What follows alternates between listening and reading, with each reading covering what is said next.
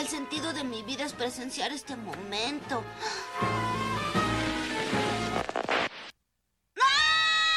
Necesito conectar un multiplexor. ¡Conéctalo, conéctalo! ¿El multiplexor o el televisor? ¡La tele, la tele!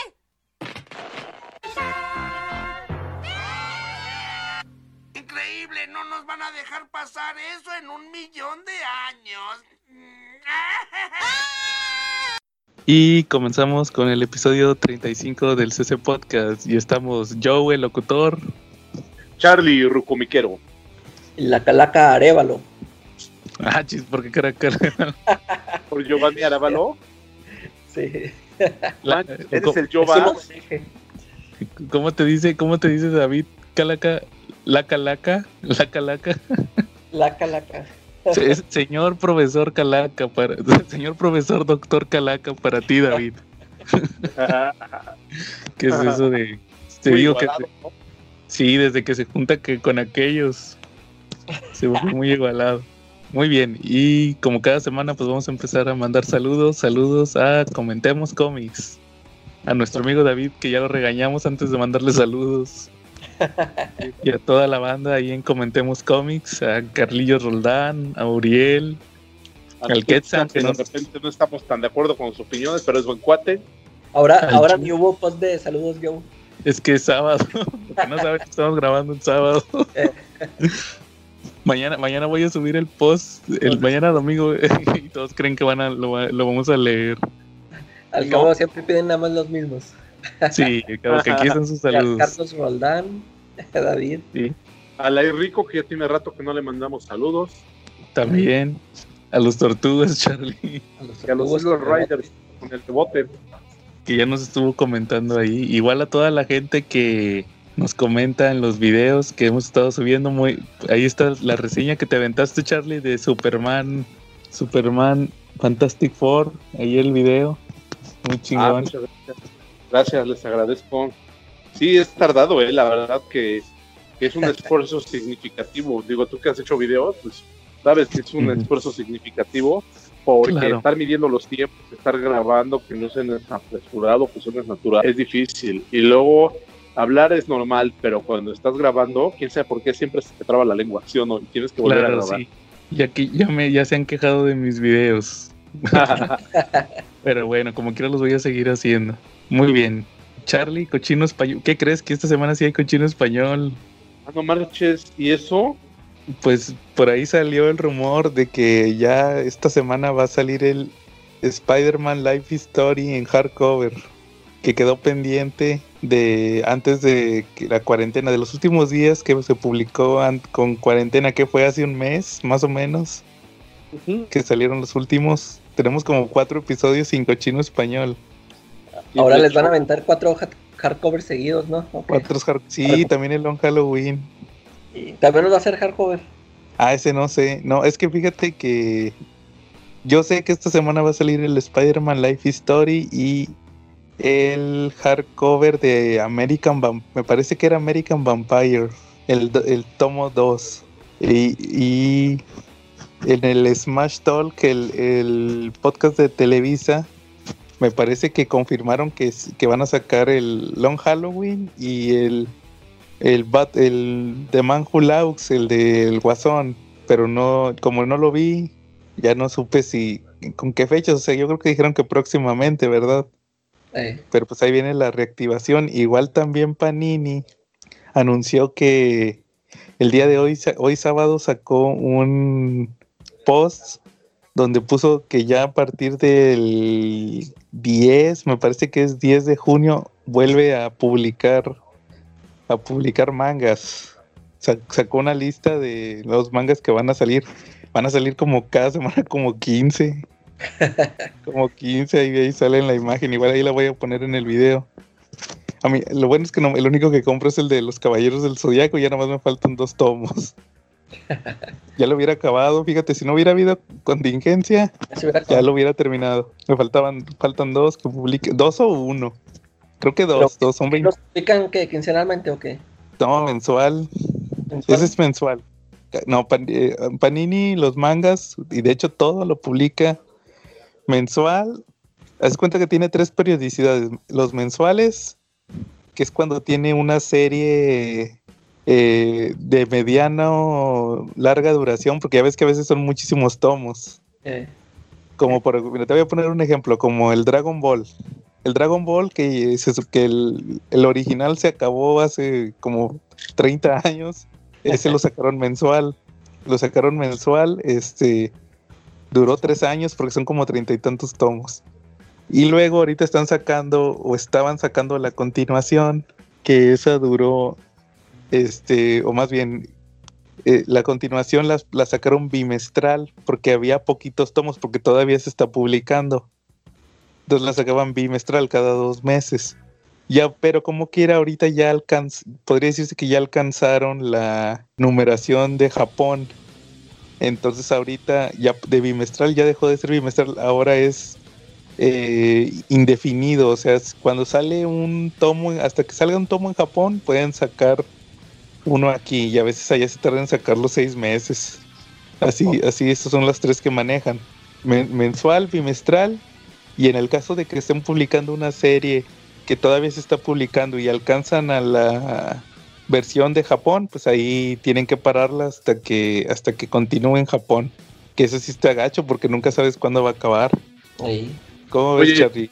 Y ustedes no compran mucho español. La calaca, pues de plano no compra nada. Pero, ¿cómo vivieron esta cuarentena sin nada de cómics en español? Yo creo que la calaca le valió madres. O sea, ella se podían. Para la Sí. calaca nos podríamos quedar sin español para toda la vida y le valdría Pues, madres. Sin español y, y sin inglés, pues ya, Entonces ya no compran nada. nada más en- Tampoco hubo, tampoco hubo en inglés, Charlie, acuérdate. Bueno, eso sí. Pero, ¿qué tal? ¿Cómo, cómo vivieron esta cuarentena de cómics? Pues, pues bien, pues es que realmente, fíjate que hasta eso Televisa, en el caso de Televisa, este, se, se previno bien con el caso, con el tema de los tomos TPBs, porque ya ves que pues tú seguías una serie, pues te tenías que esperar un mes o tres meses para que sacaran el siguiente, como con Batman. Ajá, exacto. Batman, eh, Spider-Man, todos esos, ¿verdad? Y entonces, pues, ahorita, pues no te afecta porque como quiera lo que, por ejemplo, si tú seguías Batman, probablemente todo este tiempo no ibas a tener tomo de Batman. ¿O cómo ves? Pues yo creo que tienes razón, ¿eh? Con el hecho de que ya nos habían acostumbrado a que solamente manejaban dos cómics de periodicidad semanal, pues como sea no los extrañas tanto, ¿no? Y tienes, este, y tienes bastantes TPBs. Aparte sacaron una abundancia de, de hardcover yo creo que muchos llegaron, llegamos a comprar bastantes y no los teníamos, no los leíamos. Entonces hasta la cuarentena empezamos a abrirlos, ¿no? Sí, como tú que No. dices que tienes un montón de tomos, ¿verdad? Pero ya va bajando. Sí, pero Ya ya va bajando. Sí, ya, ya le voy bajando a esa, a esa. Sí, yo creo que también sirvió para eso. Fíjate que yo creo que también hay mucha gente que compra por comprar. Ay, Saludos. gracias por el piedrazo. Saludos No. a también, ¿no? No, iba a decir a David, porque si se meten en Comentemos Comics van a ver ahí un tomo, digo un tomo, un post sobre los- las pilas de cómics sin leer, ahí lo, lo escribió nuestro amigo David.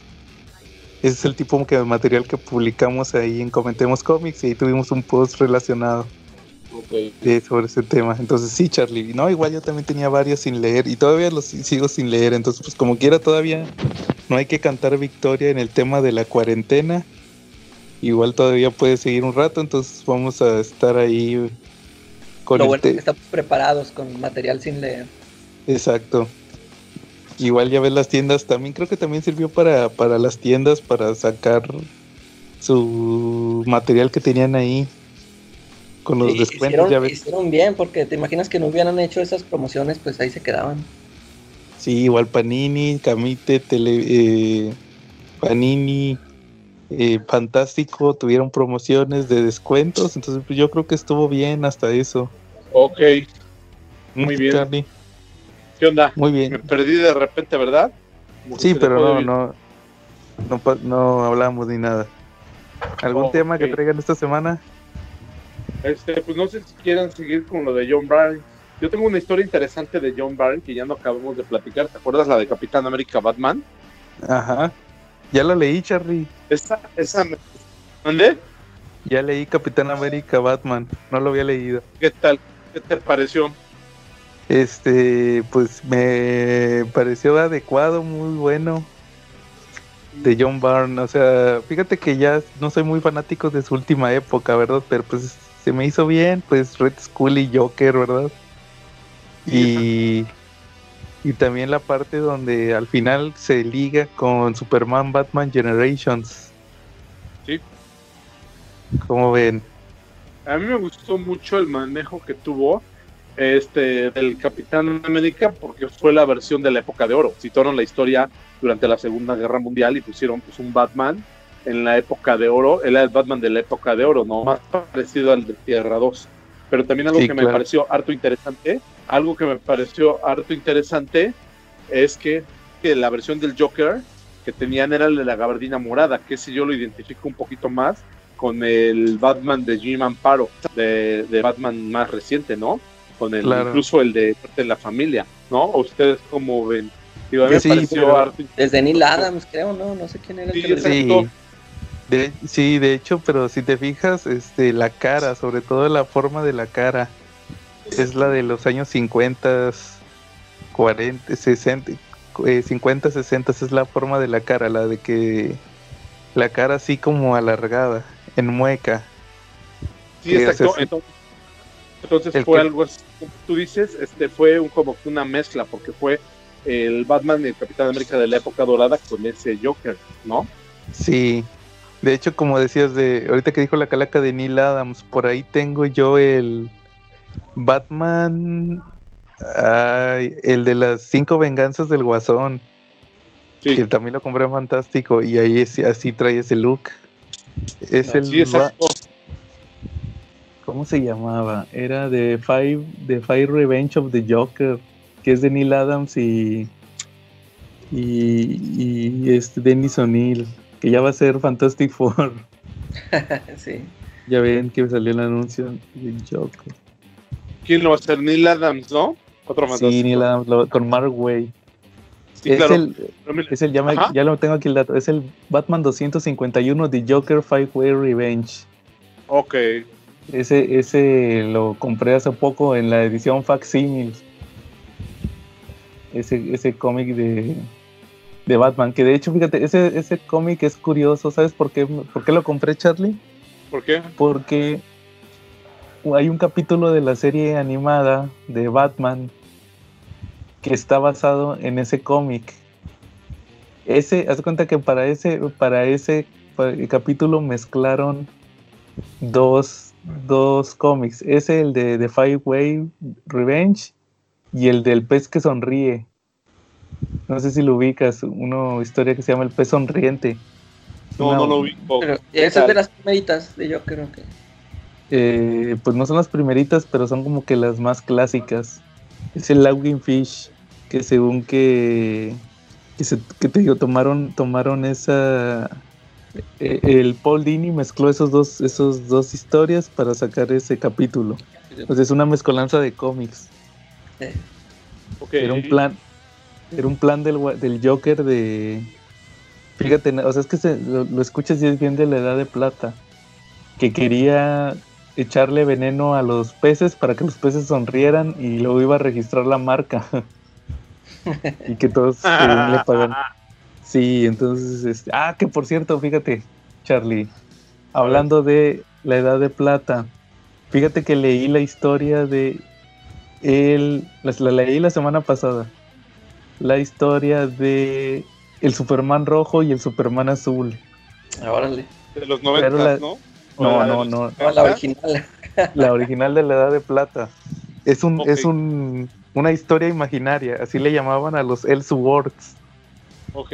En, la- en la edad de plata, a los Elseworlds o, o- o los cómics que cumplían la misma función del, del Elseworld, les llamaban historias imaginarias, porque siempre comenzaban, esto es una historia imaginaria. De hecho, no sé si recuerden que Alan Moore en, en el cómic de... ¿Cuál fue el que platicamos la semana pasada, Charlie? El de For the Man Who Has Everything. Es, este era en el de... En el otro. Whatever, ¿no? en el de Whatever Happened to the Man of Tomorrow, este Alan Moore empieza diciendo, esta es una historia imaginaria, pero ahí él le hace, hace, hace su típico, tu típico giro Alan Moore, porque dice, pero, pero, si esta es una historia imaginaria, pero ¿cuál no lo es? Eh, O sea, como que ahí empieza, quiere decir que todo vale. sí. Entonces Claro. se cuenta que la, la historia del Superman rojo y el Superman azul se trata de que se da cuenta que está Superman y llega a la fortaleza de la soledad y está esta Harley, eh, esta no Harley no, eh, está esta cara super chica. Y, y luego le llega una alerta de que Superman te están hablando de la ciudad embotellada de Candor y Superman se tiene que eh, hace cuenta que le hablan por como, como por un monitor. Y, y- y ahí está la ciudad, va, la tiene ahí dentro de la fortaleza. Y luego le dicen los kryptonianos, oiga, oye Superman, ¿qué crees? Que pues que nos reunimos, ¿verdad? Estamos aquí el Consejo Candoriano. Y pues nos damos cuenta que como nuestro campeón has fallado, porque no, y, y le empiezan a decir que porque no ha podido Sacarlos. eh, hacerlos crecer, ¿verdad? Y también este que porque no les ha curado la debilidad a la kriptonita. Entonces que según ya ya no querían a Superman como su campeón. Y luego ya el Superman se da cuenta de que, oh, que es cierto que fallé, ¿verdad? Fallé para salvar a la humanidad y no sé qué va. Y entonces este lo que hace Superman es que se conecta a una máquina que tiene ahí que la energía era kriptonita y entonces ya lo que hace es que el- según esa, esa máquina le iba a dar más poder o más inteligencia y resulta que, que tenía una kriptonita que lo separaba y entonces se cuenta que, ah, pues se cuenta como en aquella película de Christopher Reeve, si se acuerdan, que sí. se separan el Superman bueno y el Superman malo. Y hasta y, y total que la máquina explota y salen dos Superman. Y ahí platican eso. Y, ese que lo, ese lo compraste lo leíste digital. Eh, no, lo leí digital con, con nuestro paquete de prensa que nos mandan, ya saben. Yo pensé Entonces, que había cuenta- como un facsímil o algo así. ah, no, no ha salido. Fíjate que estaría chido que lo sacaran. Eh, Y haz de cuenta que, bueno, déjate termi- déjame terminar. Este, haz de cuenta que resulta que se separan dos Supermanes, el Superman rojo y el Superman azul. Y ahí dice Superman, oye, lo, ¿sabes qué? Lo que pasa es que ya nos había pasado esto, va, lo que les digo de, de Christopher Reeve. eh, Y, pero, pero esa vez fuimos super, un Superman bueno y un Superman malo. Y ahorita los dos somos buenos. Nuestra única diferencia es el uniforme. Uno es todo rojo y el otro es todo azul.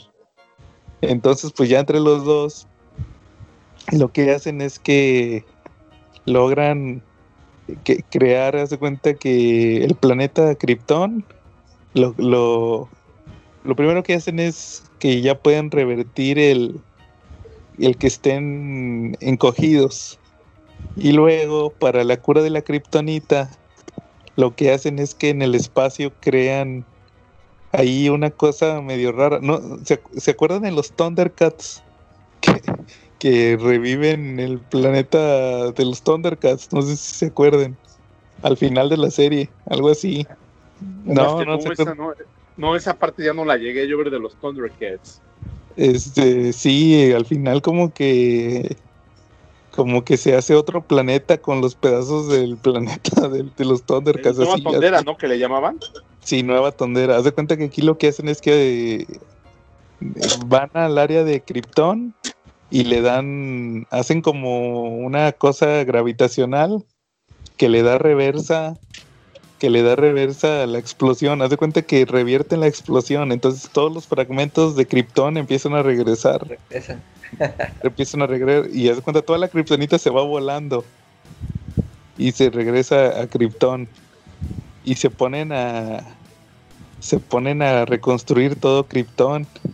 Y luego ya resulta que le dicen a Superman Superman vente con nosotros va y el, y al mismo tiempo dice no que yo me tengo que quedar con la Tierra va y resulta que uno de super, uno de los Supermanes se casa con Luisa Lane y el otro Superman se casa con Lana Lang. Y me parece que el que se, el que se casa con Luisa Lane se va a Krypton, pero allá no tienen poderes. Eh, Y el, que- y, el, y el otro se queda en la Tierra con Lana Lang. Y ya, pues nomás, nomás te pasan eso, que al final se va. Y luego ya pasan cinco años después. Y resulta que, que cada uno tienen hijos, va. En, el que se casó con Luisa Lane tienen hijos en Krypton. Y el que se casó con Lana Lang también tienen hijos aquí en la Tierra. Y ya ahí se acaba la historia. Hasta eso, más que nada, pues es un cómic como de la edad de plata. eh, Ahí es lo que, lo que a grandes rasgos lo que pasa. Ahí también sale el ex Luthor y, y tiene un plan, va, pero ahí dentro, ahí dentro de la historia. Está, está, está, está curioso. Fíjate que sí estaría chido que lo sacaran. eh, sí, ese sí lo he querido leer. El del Superman rojo y, de ahí se inspiraron para eso del, del Superman rojo de los 90 y ya ves hasta saqué otra, la de los Thundercats. A lo mejor sí se la copiaron de ahí. A lo mejor. Quién sabe. Y, y lo de Christopher Reeve. Eh, Es tres. Muy bien.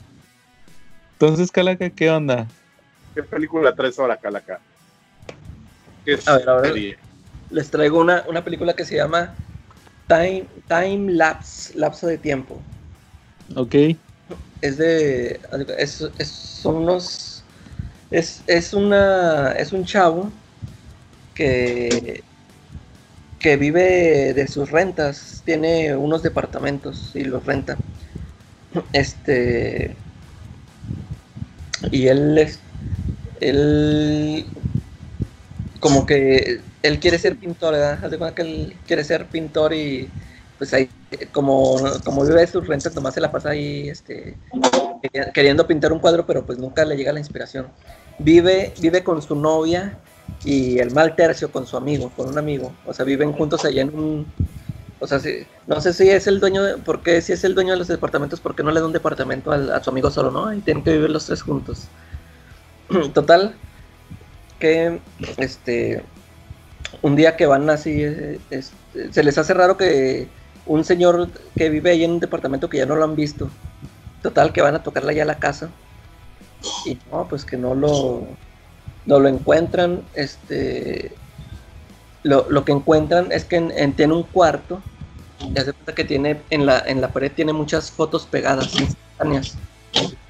Este, y luego son este fotos de de, de, de ellos, que haz de cuenta que ven que tiene una, una maquinota así grandototota, enorme.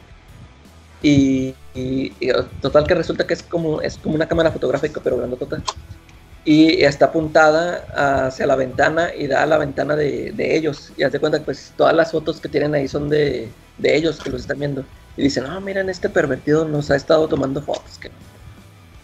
Total, este eh, ellos, haz de cuenta que tienen planeado hacer un, dar una fiesta, como que la al día siguiente o la próxima semana, ya no me acuerdo.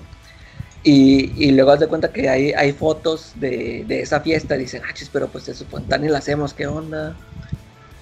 Y luego ya empiezan a ir a decir, oh, esta es una, esta es una cámara que toma fotos del futuro, porque haz de cuenta que en la, en la ventana se ve que está el lienzo, que te digo que nunca le llega la inspiración, no sabe ni qué pintar, y ahí está la pintura, Ah, o sea, ya, tiene algo pintado, y dice, oh, oh, ya, ya pinté algo. Total que el otro, el, el amiguillo, les dice, oh, pues hay que utilizar esto para, este, para ganar apuestas, porque se ve que siempre anda apostando a las carreras de caballos o no sé qué, y siempre pierde.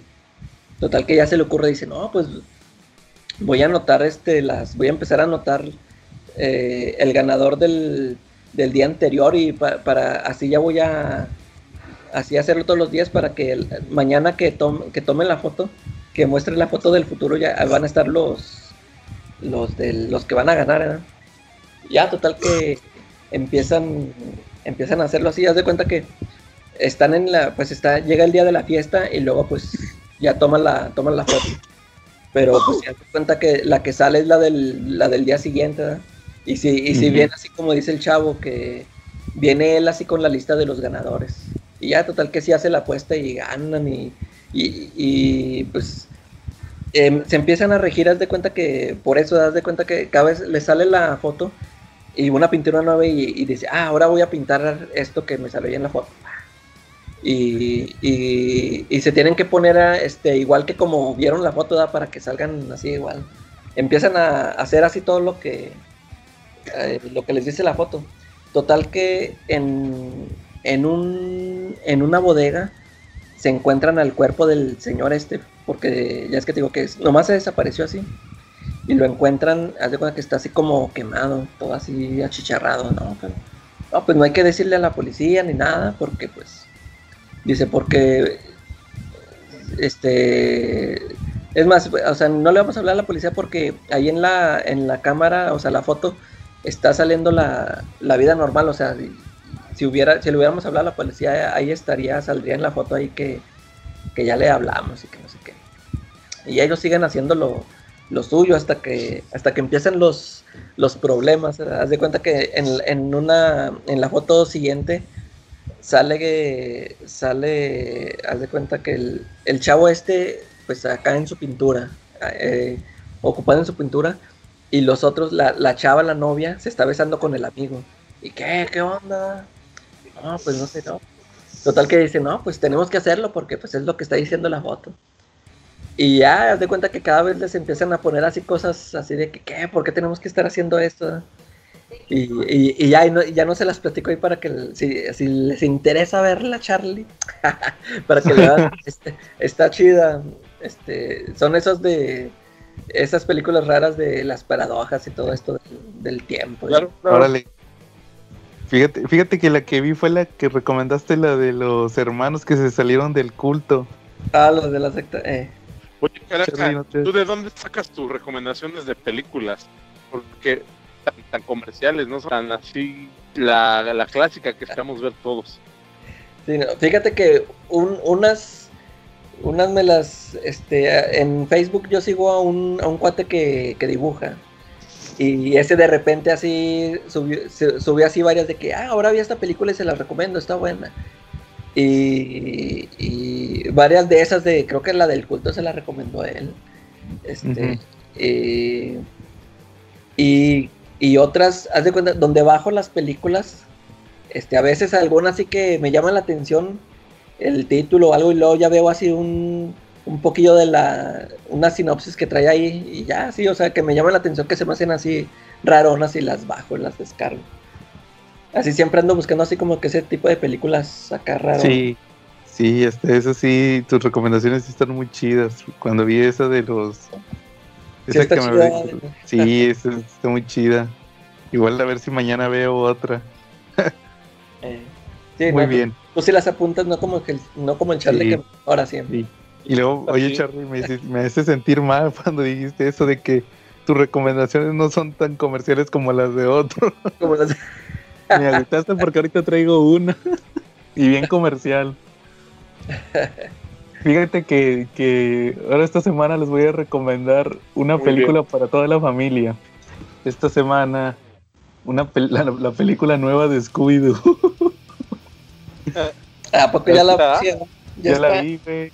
Sí, una que iba a salir en 3D. Fíjate Órale, que iba... ¿qué tal? i- i- ¿Cómo, Charlie? ¿Y ¿Qué tal está? A ver, platícanos. Ah, fíjate que iba con cero expectativas. La película nueva de Scooby-Doo. Fíjate que creo que yo ni. No me acuerdo si yo sabía que iba a salir o, o apenas me enteré. No recuerdo si ya- de esa. Y haz de cuenta que. Pues se veía que iban a sacar el origen de Scooby-Doo. O sea, yo, ay, qué hueva, va, otra vez. Pero fíjate que hasta eso no. eh, está divertida porque eh, tiene muchas licencias. Haz de cuenta que al principio, sí, los primeros 10 sí te ponen el origen de Scooby-Doo, pero nada más son como 10 minutos, ¿va? Cuando están morrillos. Eh, Y, y Daphne sale disfrazada de. ¿Te das cuenta que el, principio que te digo que son chavitos están en Halloween? Y, y Daphne sale de la Mujer Maravilla, que es de DC, entonces es propiedad de Warner. eh, Y luego el, el Shaggy hace unos chistes de Harry Potter, que también es franquicia o licencia de Warner. Y, y este Shaggy va disfrazado de halcón azul de Hanna Barbera que aquí en México se le conocía como Fabulman. No sé Eh. si lo ubican. Sí, sí. Claro. Fabulman. Entonces, ya pasan que resuelven su primer misterio. Te digo, son los primeros 10 minutos de la película. Y luego te recrean el intro original de Scooby-Doo en 3D. El, el- intro de la primera serie. Que están en una casa embrujada o algo así, va. Que los están persiguiendo. Y lo hacen en 3D. Y luego ya están en el presente. Y haz de cuenta que te ponen ahí una historia que la relacionan con lo que pasó cuando eran niños, porque típica película donde que, que son muy amigos, pero que luego que los quieren separar, va, y que se sienten mal porque se estorban, va, o sea, típica película, sobre todo, pues digo, porque es familiar. Sí. Pero lo curioso de esto es que sale, a- vuelve a salir Fabulman, porque te ponían que Shaggy, Shaggy era fanático de Fabulman cuando era niño y luego se le aparece Fabulman, pero luego resulta que no es Fabulman, es el hijo de Fabulman, o sea, vendría siendo el segundo Fabulman. Y luego también sale el Capitán Cavernícola de, de los Picapiedra. Y también sale el villano, el villano es este villano, Charlie, ayúdame tú que a lo mejor o ustedes dos que sí los yo no me acuerdo, es que nunca vi esa caricatura. Es el típico villano de Hanna Barbera, el tipo este que sale con el perro que se ríe. El balón ¿El balón rojo. Eh, ¿Cómo le pusieron? Varón rojo. Sí, es el llama. rojo. Es uno bigotón, ¿no? Que sale con un Sí, perro ándale. que se ríe, que viene con gorra de piloto, ¿no? Él es el, él es el villano. O sea, él lo, ándale, sí, es el, ya lo vi, ya lo vi. Sí, El es perro se este, llama el- Satanás, ¿no? no, patán o Ah, pulgoso. Pulgoso le decían. creo. Es que estoy viendo que en unos doblajes les ponían patán. Aquí en la película le dicen patán, pero luego hay otros doblajes donde le dicen pulgoso. Y en otros, en, en en ciertas versiones le dicen de una forma y en otras es el varón. Él es el villano de la película.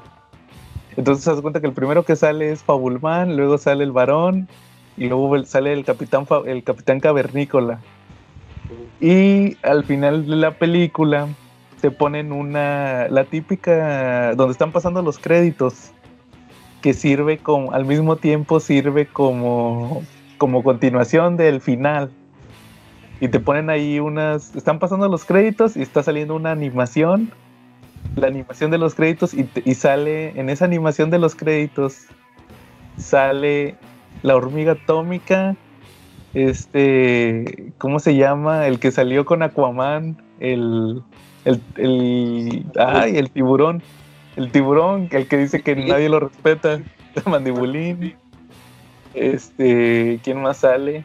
Ellos salen que según que el halcón azul hace un equipo y ellos están en su equipo, son como los Avengers o la Liga de la Justicia. Y sale que los de Scooby-Doo van con el papá de Johnny Quest. Entonces también Johnny Quest sale ahí. Entonces haz de cuenta que te dan esa- todas esas referencias de Hanna Barbera. Como que quieren hacer el universo cinematográfico de Hanna Barbera también ya. Porque ya ves que, se- que existió este cómic de Future Quest Sí. Ah, que, sí. que salió aquí en México, que ahí salía el fantasma del espacio, eh, Fabulman, Johnny Quest, todos esos. Yo no lo leí. ¿Tú no lo leíste, Charlie? Cuando lo sacó No, Televisa. no lo leí, la verdad no, no, no me pareció así tan atrayente. No. Yo nomás leí el de Scooby-Doo. ¿Y qué tal? Estaba más o menos. Entonces, este, me- fíjate que me llamó la atención eso, que, que como que quisieron meterlos, pero meterlos a todos ya en un universo compartido con Scooby-Doo. ¿Cómo ves? Pues suena interesante, la verdad, ¿no? Sí, fí- fíjate que, eh, y aquí traigo otro, otro relacionado, ¿verdad? De hecho, por eso me llamó la atención porque no es la primera vez que al que Fabulman sale con Scooby-Doo. Fíjate que es- este dato sí me, me parece curioso. hace como unos 10 años hubo una serie de Scooby-Doo que le pusieron aquí en México eh, Misterios S.A. Así la llamaban. Y esa serie estaba chida porque no era para, para niños, ya la trama era más elaborada. Fueron, duró 52 capítulos, eh, dividida en dos temporadas, pero haz cuenta que era como precuela de la serie original de Scooby-Doo. Pero pasaba cuando estos chavos estaban en la prepa. Cada en cada capítulo resolvían un misterio típico de Scooby-Doo de, de, oh, este, en realidad es el jardinero que se quería robar la herencia. Pero el chiste no es ese, el chiste es que eh, durante los cincuenta y tantos capítulos estuvieron resolviendo un misterio. O sea, cada capítulo resolvían un misterio, pero al mismo tiempo resol- eh, juntaban pistas de un misterio todavía más grande que tuvo que ver ahí con el pueblo donde vivían. Y, y había muertes, había gente que se, personajes que se murieron y todo, o sea, era una conspiración, estaba medio fuerte zona. Así se, se me hace de las mejores, se, se me hace la mejor serie. Y en un capítulo salió Fabulman, volvió a salir, volvió a salir, yo creo que nunca había salido desde los 60, 70 y le quisieron le dieron un eso, es- eso es lo chido que la que le dieron el look de Batman de Dark Knight Returns. Ah, Estaba bien chido. o sea, como que dijeron, vamos a sacar a Fabulman, pero Dark Knight Returns. Y, y to- traía toda, cuando hablaba va, y todo, salían rayos y todo, era to- todo, el look de, de Dark Knight Returns. Eh, eh, hasta en el mismo diseño, así era el, el Batman gordo, era el Fabulman gordo. Eh, o, o más grande, acá pesado, no, estaba bien chido. Y salió en un capítulo. Y, y también en otro cap- hubo un capítulo de esa serie donde Scooby-Doo se quedó dormido. Se quedó dormido y tuvo un sueño donde hacía equipo con Mandibulín y con el Boogie. El Boogie que también resolvía misterios. Así como que, como que ahí fueron esos primeros intentos de querer hacer el universo, so- de que, ¿sabes qué? Todos estos, todas estas series están en un mismo universo. Y ahorita ya lo quisieron hacer ya oficialmente en una, en una película. Está padre ahí. El que la quiera ver. Igual yo creo que como que quieren se dieron cuenta que tienen todos esos personajes y como que los quieren revivir. Porque por, por ejemplo, por eso te digo lo del lo del Fabulman en la película esta que no es el original, sino que es el hijo. Ya trae todo el look de Batman. Pero te dicen, es el hijo. Dice, mi papá se retiró de ser Fabulman, ahora yo soy el, el nuevo. Como que te quieren dar... eh, presentar a los personajes a las generaciones nuevas, pero también darles continuidad a los originales. Entonces, pues yo creo que sí se dieron cuenta que, te digo, te- tenían todas esas franquicias ahí, pues bueno, ya vamos a, como lo hicieron en DC, ¿verdad? De, de sacar los cómics, ahora pues vamos a sacar las películas. Sí. Oye, Como le ¿a hacen esa a- franquicia pertenece también el Birdman? Birdman, Creo que sí, sí, porque salió en el, el Future Galaxia, Quest. ¿no? Eh, sí, también salieron en el Future Quest ellos, ¿no? Creo. Sí. Lo voy a leer, fíjate que voy a leer el Future Quest, no lo leí, no lo leí cuando salió. Pues esos eran buenos superhéroes. Yo recuerdo haber visto sus series de caricaturas de niños, también la de Fabulman, y sí me gustaban, eran divertidas. De hecho, eran como que superhéroes para niños, porque yo me acuerdo que me gustaban más las caricaturas que incluso las de otros superhéroes. Sí. Y pues ya ves que también en aquel entonces salieron la de Batman, también estaba la de Batman de de Batman y su joven compañero Robin, el joven maravilla, y la de Aquaman y la de Hawkman. Hace poco las pasaron en en Imagen TV que ya que tenían una barra tenían una barra chida de, de series. ¿Cómo, Charlie? Los domingos, ¿no? Yo, llegué a ver la serie viejita de la Liga de la Justicia, de los Super. Friends. Este, los Sí. domingos en la mañana la pasaban, ¿no? Eh, no, era los sábados. Ah, los domingos pasaban los Picapiedra, Ah, sí, cierto, sí. Y, y creo que ya quitaron la, fíjate que y pasaban los Thundercats, los halcones galácticos, y creo que ya quitaron toda esa barra. No me digas. ¿Y ahora qué ponen? Sí. ¿No sabes? No sé, creo que programas mañaneros. Ah, no, qué horrible.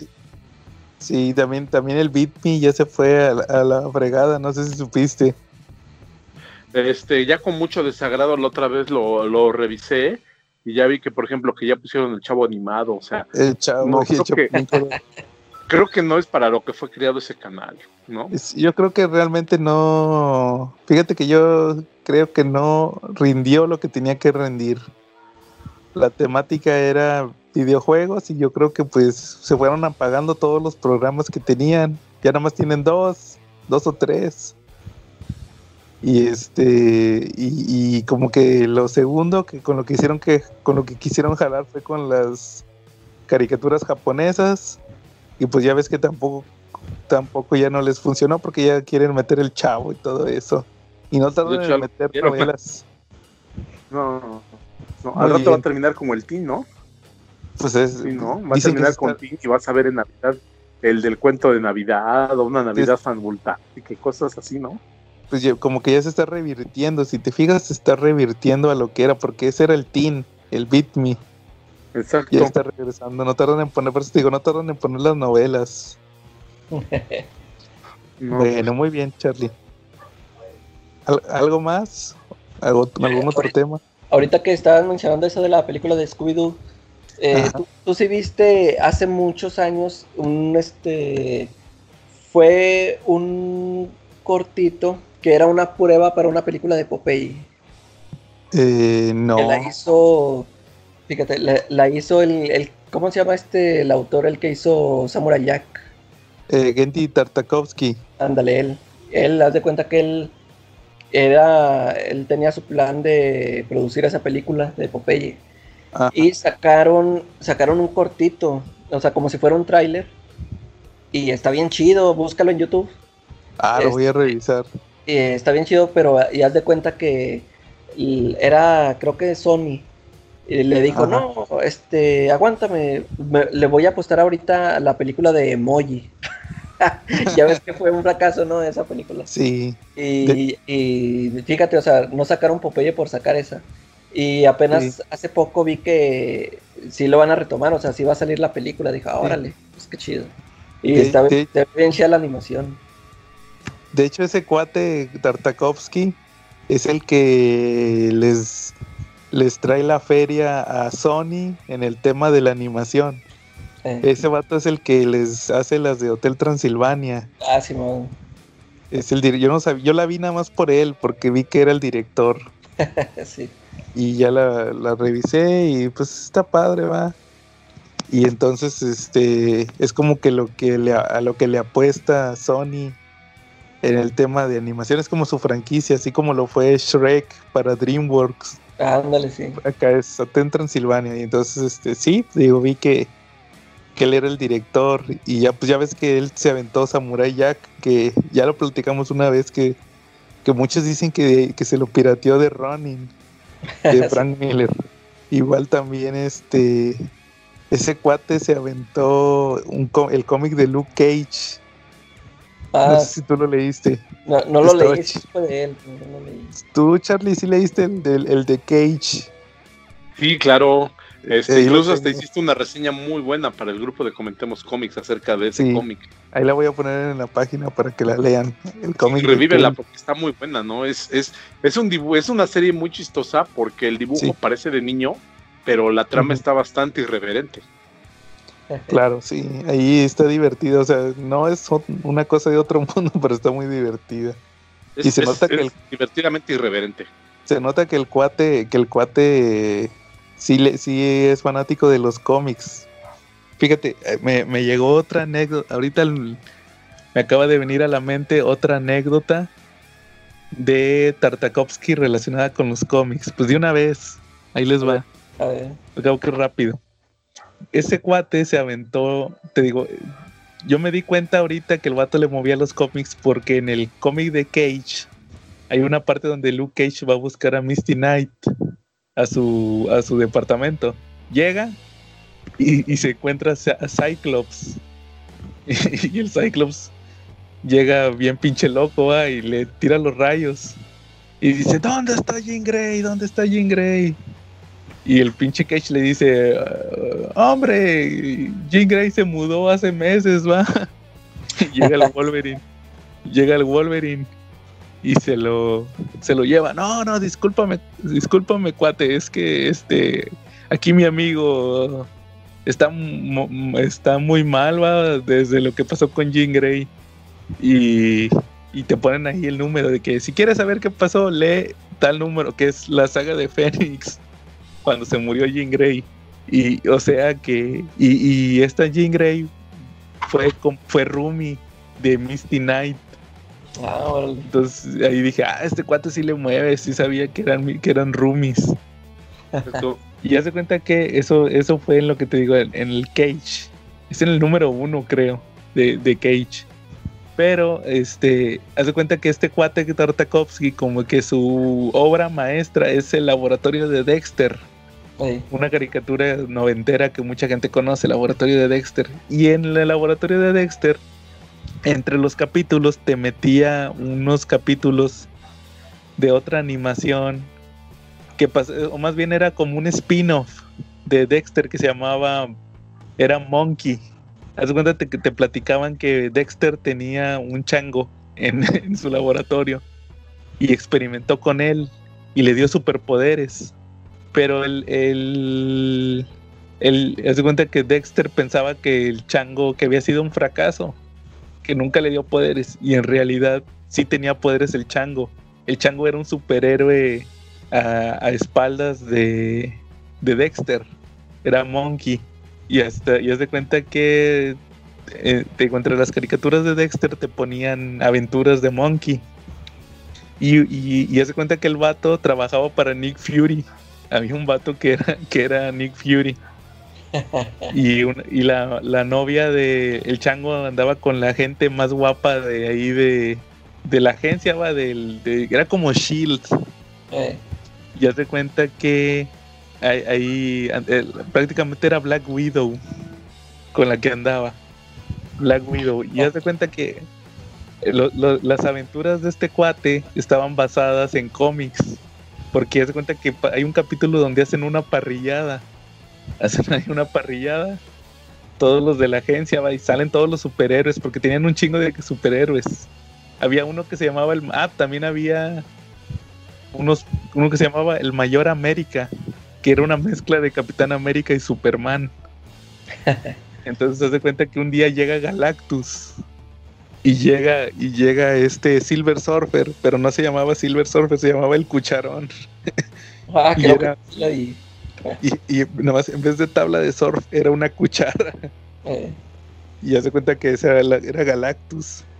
Y también en otro episodio llega llega un, cua- un- llega un luchador del espacio con todo el look de, de luchador, con máscara y todo, ¿va? Y resulta que, que llega a desafiar a todos los campeones de la Tierra. No, pues llegan todos, va. Y el vato pone. aquí en México le pusieron la tonina al, extraterrestre. La tonina. Y resulta que, que llega y hace un desafío, va. Y pone un ring y una arena así como espacial. Y, y llegan todos los superhéroes, va, a, a agarrarse de chingadazos y les gana a todos. Y ya llega el monkey. Y el monkey tampoco le gana, va pero luego ve que es el único que le, que le da pelea, ¿va? Y luego dice, oh, yo, la tonina, este insignificante mono, me dio pelea. Le voy a perdonar la vida a la tierra por, por, por haber dado un guerrero tan poderoso, ¿va? Yo lo que no sabía es que esa historia está basada en una de la mole. En un Marvel, Marvel 2 and 1 de la mole. Ese sí, es un anual, creo. Sí, y dice, y habrán de llamarlo campeón, se titula, ¿no? The Show No as Champion, algo así. Y habla sobre un ser poderoso del espacio que llega a la Tierra y que también busca pelea. Y que llegan los superhéroes más fuertes contra él. Este, a pelear y que les gana a todos. Se gana, Ah, gana- pues ya. Perdón, Charlie, ya me acordé. Ajá. Es el Champion of the Universe. Exacto. Ese sí, ese, ya me- sí tienes razón, no me acordaba que era ese personaje. Ese salió en el Thanos Quest, cuando Thanos reúne las gemas del infinito, antes de Infinite Gauntlet. A él, Thanos, a él le quita, sí, a él le quita la gema del poder. Entonces sí, eh, él, la primera aparición, me parece que su primera aparición es en ese cómic de la mole, en el Marvel 2 and 1. Y, y yo no sabía que de hecho en, en el cómic los reta a boxear. Sí, exacto. Y sale la, la- la portada es muy famosa porque sale la mole con, con guantes de box. Eh, Entonces el tarta, lo que voy con todo esto es que el Rocky más o menos fue la pelea. Sí. Lo, eh, este de ahí lo, a lo que voy con todo esto es que el Tartakovsky era le movía. Sí, mira, aquí lo tengo, es el Marvel 2 and 1. Eh, no le alcanzo a leer, es el Marvel 2 and 1 número 7. Sí. En la portada está Ben Grimm con guantes de box y atrás está Colossus, Thor, Hulk, Namor y este Sasquatch. Todos esos fueron a retar al, al personaje este y nada más el que le el que le dio pelea fue Ben Grimm. Sí, pero aquí tenemos un. ¿Tú ya lo leíste? Aquí hay, Nunca aquí hay algo que es curioso. ¿Por qué Thor, que es también muy poderoso, y por qué Hulk, que es más fuerte que la mole, no pudieron, no pudieron derrotar al, al campeón? Bueno, mira, Thor, porque nada más con el martillo es bueno. Sí. Pero ¿y qué pelea con él? Porque a Thor, le- cuando, cuando subían al ring, el campeón con sus poderes cósmicos alteraba el uniforme del superhéroe y a Thor le puso nada más, o sea, le quitó su capa y le puso nomás, le quitó su armadura, perdón, de vikingo, nada más lo dejó creo, con la capa y le puso el calzoncillo de boxeo y no lo dejaba usar con su martillo para pelear porque no era contra las reglas, era boxeando. Y pues a Ujú. Thor no le pareció digno eso. Y Hulk precisamente por lo mismo, porque también le puso su, su boxer de, de boxeador, su, su short de boxeador, los guantes, pero Hulk se enojó y rompió los guantes y fue descalificado. Sí, y aparte, si no me equivoco, Charlie, Ben Grimm no le ganó, lo putearon. No, y le puso en la putiza de su vida, güey, le dejó los dos ojos cerrados. Por eso te digo que le como aguantó la más. pelea de Rocky. Sí, es cuenta que es como un Rocky. Órale, ese sí lo deberían de reimprimir. Yo tengo el número uno. Marvel 2 and Sí, yo 1 lo tengo. número uno. En español lo tengo. Órale. Ay, en el hombre araña presenta. Este, no, no salió en El Hombre Araña Presenta, salió Es en otro cómic, mande en español, salió en un tomo de, de La Mole, en español. Órale. Ese sí está, ese sí está bueno, hasta esas, esas historias. Déjalo, voy a Sí. buscar y voy a hacer un video de él, ¿vale? Sí, fíjate, me, me acordé ahorita de, de que entonces este cuate, esas historias estaban basadas en cómics, que sí pasaron. Obviamente, pues usando sus personajes, ¿va? Y, y- y me acordé de ese, güey. Yo me acordé, ape- apenas supe hace poco, hace unos años supe que, que estaba basado en el cómic de la mole. Igual ese que les platiqué de Galactus. Es, es la llegada de Galactus, no te cuenta, pero, pero en, el, en Dexter. Bueno, muy bien. Y ahora sí, pues, como ven, si ya pasamos al tema principal, Pues sí, ya que empezamos a hablar de peleas, de peleas peleas épicas. memorables, pues, pues ya podemos pasar directamente al tema, ¿no? Ajá. Muy bien. Charlie. A ver, Charlie. Empiezo yo. Bueno, dentro de nuestra gustada sección El Hombre Araña Presenta, eh, aquí hay una cuestión. A mí me gusta mucho sacar cómics del Hombre Araña Presenta porque son números que son muy fáciles de conseguir, todavía existen en español y más aún en Ya se inglés. consiguen. Sí, y todavía hay constantes reimpresiones de cómics de, su- de esos cómics en inglés.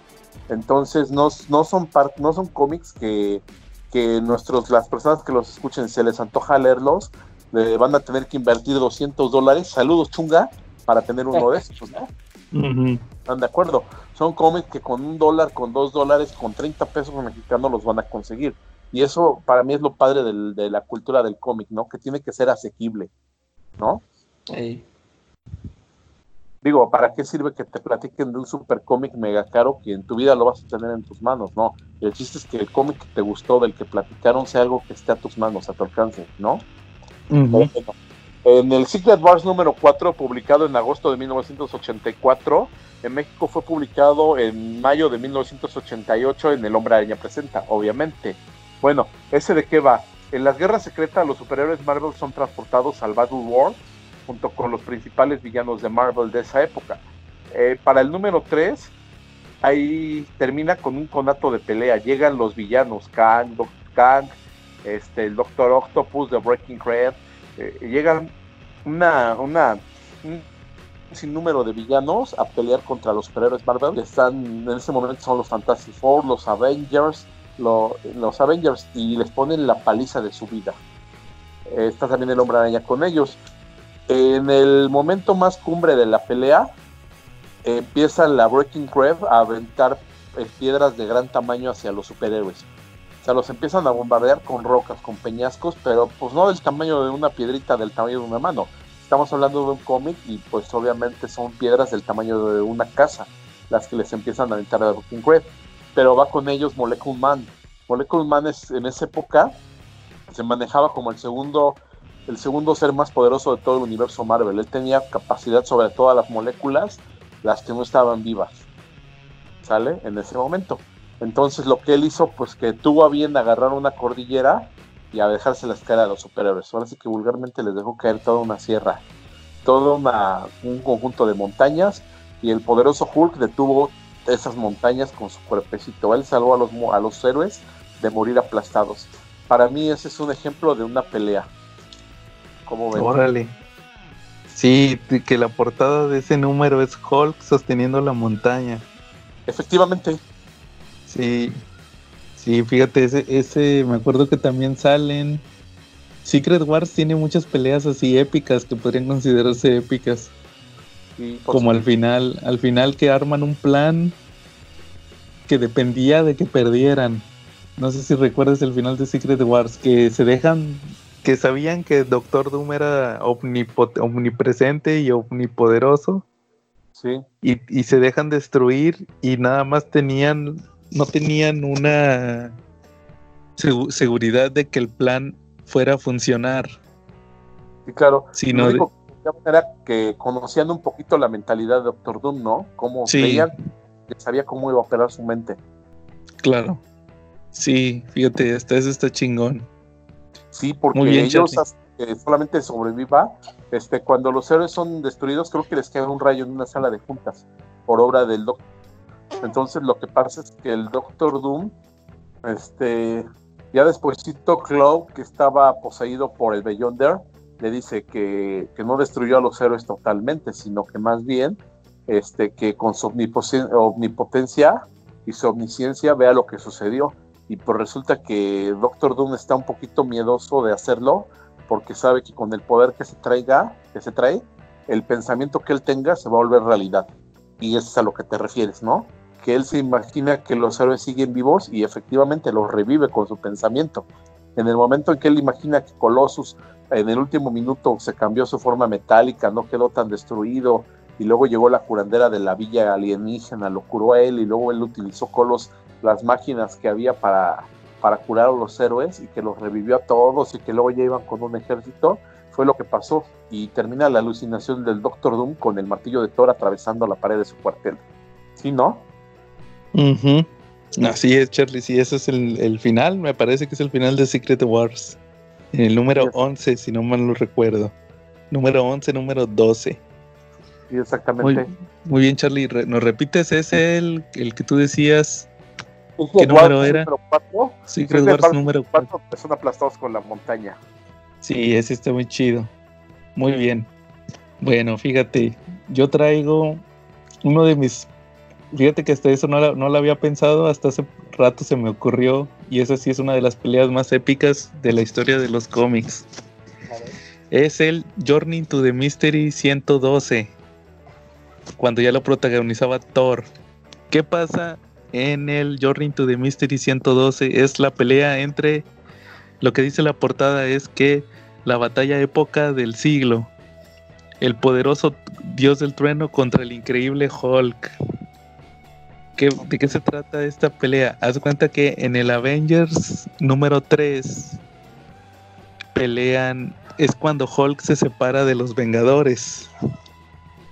Hulk se separa de los Vengadores y lo van a buscar y Hulk hace equipo con Amor. Es Hulk y Namor contra Iron Man, eh, Thor, eh, eh, Giant Man y la avispa. Y resulta que eh, más o menos a la mitad del cómic, casi al final, se meten a una cueva todos y pelean eh, Thor contra Hulk, pero no se ve la pelea. Nada más así, se ve que se meten en una cueva y luego ya salen. Y en el Journey to the Mystery 112 va Thor volando y se topa a dos chavos, a- más bien a dos bandas de chavos que traen, unos traen pancartas de Hulk y otros traen par- otros traen par- eh, pancartas de unos de Hulk y otros de, de Thor. Y llega Thor baja y les dice, oye muchachos, ¿por qué se están peleando? Y empiezan los chavitos, no, Thor, lo que pasa es que estos tontos dicen que Hulk es más fuerte que tú y nosotros decimos que tú eres más fuerte que él y todo, ¿va? Y son niños, ¿va? Entonces dice, oh, no se preocupen niños, miren, siéntense, les voy a platicar una historia, ya peleé yo con, con Hulk una vez. Y es de cuenta que lo que te cuentan en este número es lo que pasó en esa pelea en la cueva, que no había salido. Entonces sale ahí que, que sí, que, que se topó a Hulk, pero luego le empezó a meter martillazos y Hulk le dice que, que "Oh, tú no eres nadie sin el martillo. Y entonces se enoja y le dice que le habla a Odín, va, invoca a Odín y le dice, no, que dame el poder, padre, dame un minuto sin, sin el martillo, va, de que aguantara el minuto sin sin tener que tomar el martillo porque Thor si, si Thor este, dura 60 segundos sin eh, tocar el martillo se vuelve a convertir en Donald Blake. Entonces lo que hace es que le da no era un minuto eran cinco minutos. Que esté cinco minutos peleando sin que se vuelva Donald Blake. Y se agarran a chingadazos entre Hulk y Thor. Entonces ahí durante esos esos viñetas ves ahí la pelea entre Hulk y Thor de Jack Kirby, hasta eso es Jack Kirby. Y ves cómo se cómo se agarran a madrazos y al final se la pelea se ve interrumpida porque llega Namor. Namor llega y, la, y ahí se acaba la pelea y se quedó a medias. Y, y al final Thor ya termina su historia y le dice a los chavitos, pues mira, nunca supimos quién ganó, pero pero yo respeto a Hulk. Sí, ahí nos dimos a madrazos, sí, nomás porque llegó el mugre en amor, va. Pero sí está muy chida la pelea, ese es el Journey to the Mystery 112. Hulk contra Thor. Muy bien. A ver, yo, les, yo les traigo una, una muy clásica mía. Es a ver, Lobo contra la máscara. ah, Este- caray, ese, Ese crossover que te digo es de mis cómics favoritos de Lobo, de mis historias favoritas de Lobo. Este, la sacaron en dos números. La pelea se da acá en el número, en el primer tomo. Este, cuenta que la historia es de que una raza, es como una raza de cucarachas, contrata al lobo para que, este, ya ves que es un cazarrecompensas. ujú, Que le dice, no, pues es que sabes que este tipo vino aquí a nuestro planeta y lo destruyó. ¿verdad? Y queremos que, pues, te vamos a contratar para que lo mates. Y creo que ahí le, creo que le enseñan, tienen una imagen de él, una foto. Y no, pues encuéntralo, ya está. Pues, es la máscara. ¿no? Total que no sé cómo la rastrea, que la máscara viene a dar acá a la tierra. Y este, haz de cuenta que le cae a un, a un ladronzuelo, un ladrón. Este, lo, está, lo está persiguiendo la policía porque creo que quiso asaltar a una viejita y era un policía encubierto, no me acuerdo. Y total que sale corriendo a un callejón y ahí está la, la- la máscara ahí tirada, no sé qué, la- ahí la dejó. Y ya pues se la pone. Y ya en eso llega Lobo, lo, rastrea y llega Lobo y, se empiezan a, agarrar. Pues haz de cuenta que es un, es un cómic este, con todo el, el espíritu de Lobo, trae muchos, muchos chistes y eh, da mucha risa. A mí, a mí me dio mucha risa. Y la pelea eh, está pues así como lo, estamos diciendo ahorita, sí, está bien épica porque se agarran con todo, pues ya ves lo, Lobo lo poderoso que es y la máscara pues no se muere, le, aguanta todo haz de cuenta que prácticamente terminan este nada más las puras cabezas de pie. se, arrancan brazos y se sí se destazan y, y, al último, o sea, sí, eso me da risa que ya nada más quedan las cabezas y con, la, con la lengua agarran unos cuchillos y ahí se siguen peleando. a ver si lo veo. Y pues la máscara se hace muchas cosas, o sea, se convierte en King Kong y, o sea, sí, está, está así muy chido, sí está épica esa pelea, por si la quieren checar. Órale, a ver si la reviso. Son dos números y, y en el, digo, eso pasa en el primer número y en el segundo número el lobo este, se pone la máscara porque el, al, último el, pues, la máscara le dice, no, pues estás buscando a un, este, o, sea, yo no soy el que, el que destruyó aquel planeta, es que soy, un, soy una máscara, le dice, mira, nada más me puse en el cuerpo de este tipo, y ya, ya le dice, ah, pues a ver, y el lobo se la pone y anda haciendo ahí su desmadre. Está, está, está chido ese crossover. Órale, a ver si lo reviso. Qué chingón. en español? Porque a mí me suena o me parece haber visto alguna vez algo así de la máscara en español. Por no, en español esa no la, no la En, en, español creo que sería una máscara Joker. Con Joker, eh. Muy bien, Charlie, ¿alguna otra pelea épica? Ah, sí, por supuesto. Nos vamos de nuevo a algo típico de los noventas. Avengers 305 al 307, eh, publicado en 1989 y en México en El Hombre Araña presenta del 106 al 108 en 1990. Me queda la historia, los Avengers. Los Avengers por fin durante ese durante el primer número eh, el Capitán América decide acabar con la franquicia de los Avengers West Coast y crear un solo grupo de Avengers. Entonces ya los Avengers ya pueden atender cualquier llamado de todo el país y juntan a todos los Vengadores para, para tal efecto, ¿no? Llega, los convoca una magna junta en la hidrobase. Era una isla que tenían los Vengadores en los noventas, que pertenecía a Stingray, a Walter Neville, que es, que es un oceanógrafo que tenía bastante varo y tenía su propia armadura para, para misiones submarinas. Entonces él se unía a los Avengers y les prestó su base, Entonces ellos estaban ahí en la base y, se, y cuando termina la junta, los Vengadores son atacados por la última encarnación de esa época de los hombres de lava. Los Lava Men, nada más que ahorita son unas figuras más rudimentarias, que no tienen muchas emociones, no, no hablan, solamente son como si fueran unos chicles masticados. Y llegan, atacan a los Avengers.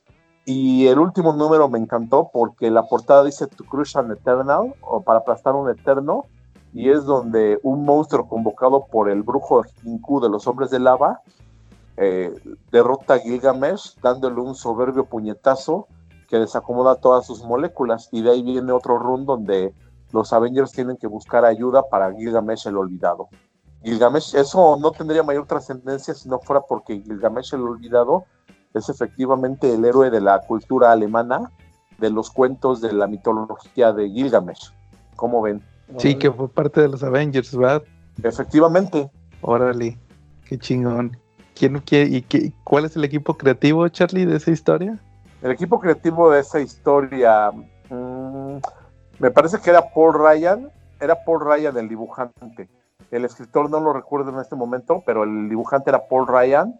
Y pues el equipo de los Avengers que se enfrentó a, los hombres de lava fueron Quasar, Shihu, Quasar, Quasar, este, el Capitán América, el poderoso Thor, T'Challa de Black Panther, eh, Gilgamesh, obviamente, y después se les unió Namor.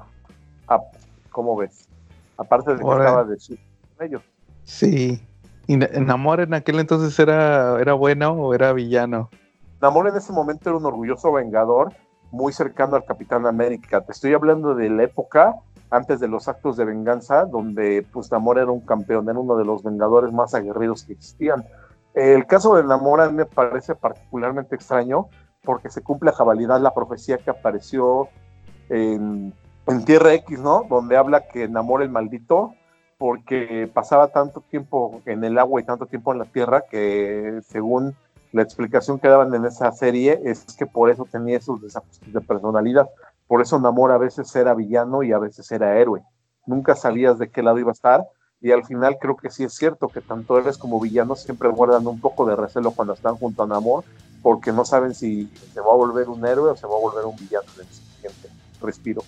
Va, muy bien, Charlie.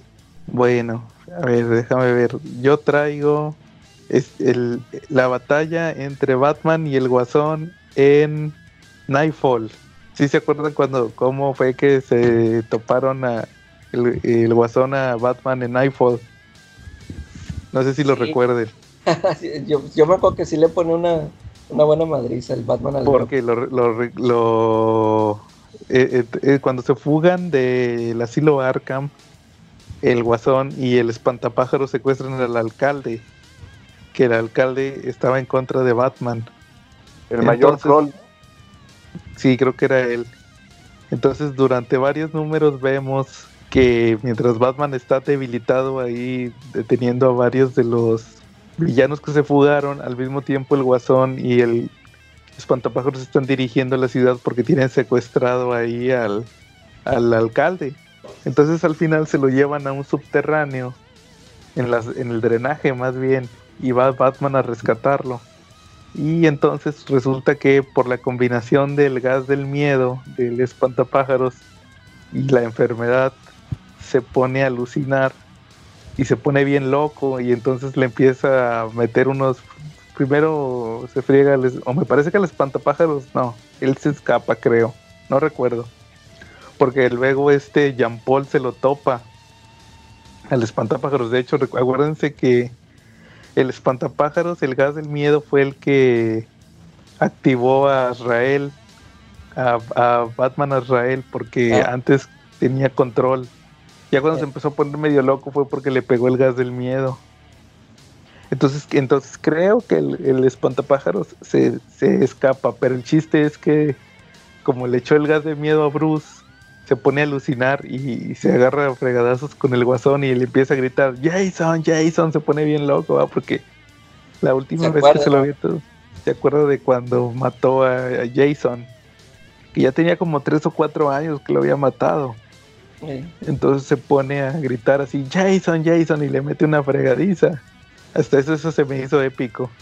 Sí. Y luego ya posteriormente, este sale que se inunda y le pone la capa a- al alcalde a manera de bolsa de aire, de guardar oxígeno para, para que pueda respirar y al final lo saca y el, y el alcalde se pone a decir que oh, él nunca se rinde y todo eso, ¿va? Y es cuando se vuelve a favor de Batman. Como ven? Sí, sí estuvo buena esa. esa Sí, madre. ahí, ahí les debo el número de, de Nightfall, pero es el enfrentamiento de Batman con el Guasón en Nightfall. Que sí le puso una aflojadota de dientes al Joker, ¿no? Sí, Y la verdad es un super número eso que dices. La neta, es, creo que de los números que están en medio ya del... Este, Nightfall se caracterizó porque la historia, a medida que iba avanzando en la trama, iba avanzando un círculo que iba eclipsando el símbolo de Batman, ¿no? Y ese creo que estaba precisamente en la mitad, ¿no? Ya era la mitad de la trama.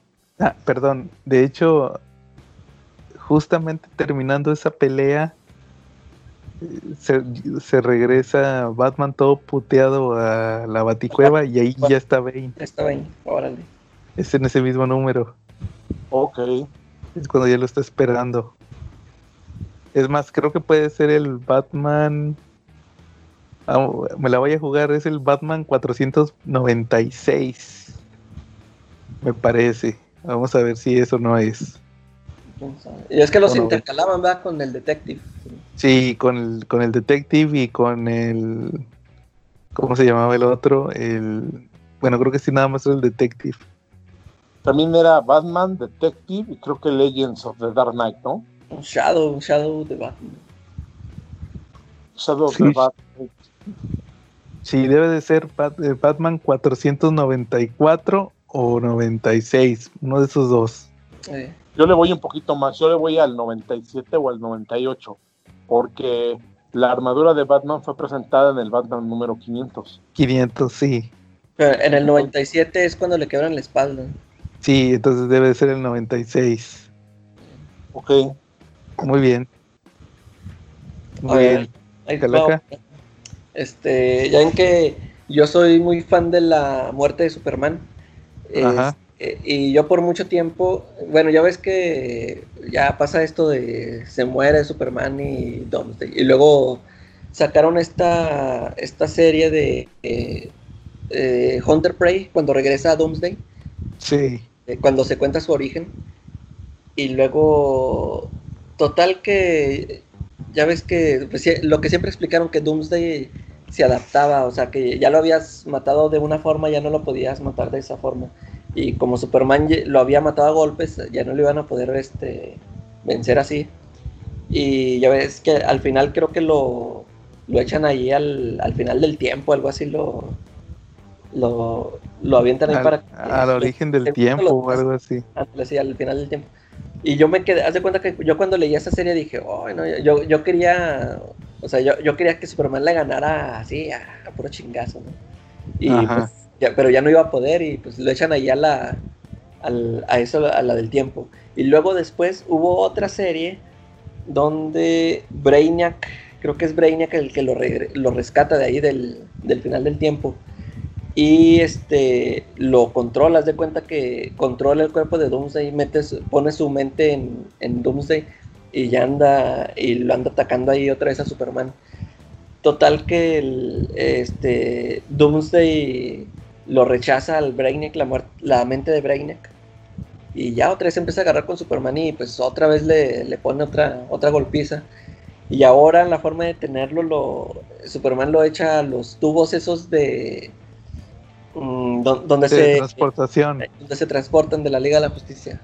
Sí, y lo tiene intercalando, ¿verdad? Eh, en varias... O sea, para que no esté completo. ¿no? Ajá. Y ya, otra vez yo dije, no, pues no, nomás no le va a poder ganar así a- así como quiero yo que le gane. Y así, este, creo que ya después hay, eh, cuando salió esta serie de, ¿cómo se llama? Mundos en Guerra, algo así, o donde llega un tal Imperiex, que es como un Galactus Sí. este lo sacan en ese en ese entonces este Lex Luthor estaba de presidente y como no, no podían este, derrotar a los a los robots esos de Imperiex Lex Luthor manda da la orden de que no pues suelten a Doomsday para que este se los friegue y mandan a Manchester Black para que él controle a Doomsday para o sea para que le le le este le limpie el le haga, le dé las órdenes de que le ayude a Superman a, a pelear contra Imperiex. Ya, total que ahí andan un numerillo ahí Superman y Doomsday peleando juntos, o sea, por el misma, por la misma razón. Total que ese mono, el Imperiex, este, acaba, según esto, matando a Doomsday, lo deja en puro esqueleto. Ya, total que ahí dije, no, pues ya, ya ahí se murió ahora sí Doomsday. Pues al fin, creo que al final sale de que este eh, Lex Luthor al final recupera ese el cadáver de Doomsday y se lo da a, Darkseid. No, algo hace un trueque, no me acuerdo qué es lo que pasa.